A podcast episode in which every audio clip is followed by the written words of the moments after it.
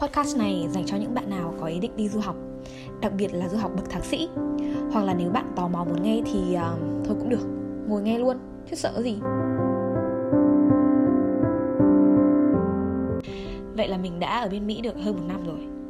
Trải nghiệm của mình thì không nhiều nhưng mà cũng không ít.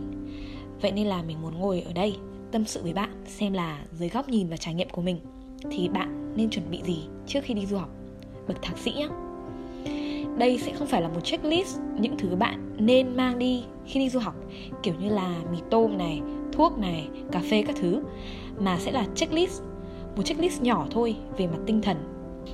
Nếu bạn có ý định đi du học bậc thạc sĩ, thì điều đầu tiên mà mình rút ra là đi làm.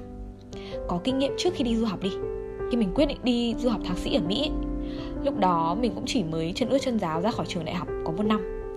Thế mà lại không đi được, do covid không biết là có phải may mắn hay không nữa đến thời điểm mình chính thức bước chân đi du học mỹ là mình đã có 2 đến 3 năm kinh nghiệm full time tại các công ty tại Việt Nam và cũng đang start up đi cà phê không nữa.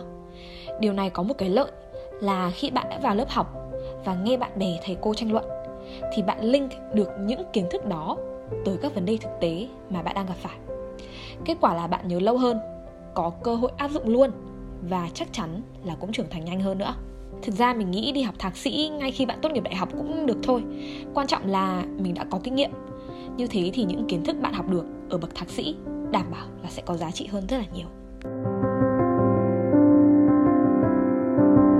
Điều thứ hai phải chuẩn bị trước khi đi du học thạc sĩ là sự thiếu thốn về mặt tài chính ở đây mình không phải nói là bạn phải thiếu thốn quá mà không dám ăn rồi lo lắng ăn uống các thứ còn chưa xong thì làm gì có sức để nghĩ đến việc học, đúng không với những gì mình đã trải qua ấy, thì nếu mà bạn có một mức tài chính vừa đủ thôi, không quá dư giả, kiểu giúp mình cover được những chi phí thiết yếu, nhưng mà những gì mình mong muốn mua thì phải suy nghĩ thêm một tí.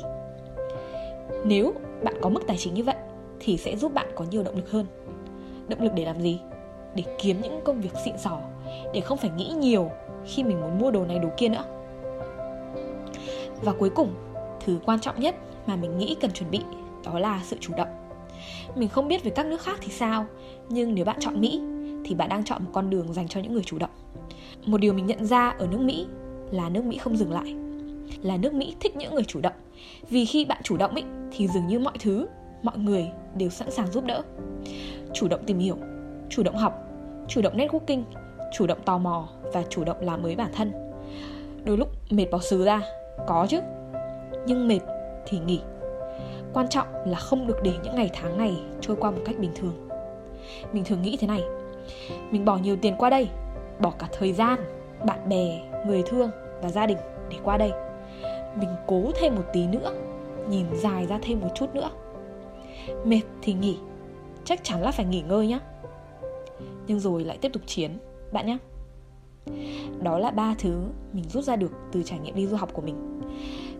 Tự chung lại là có kinh nghiệm này thứ hai là tài chính vừa đủ thôi. Và thứ ba là một tâm hồn sông pha nhé.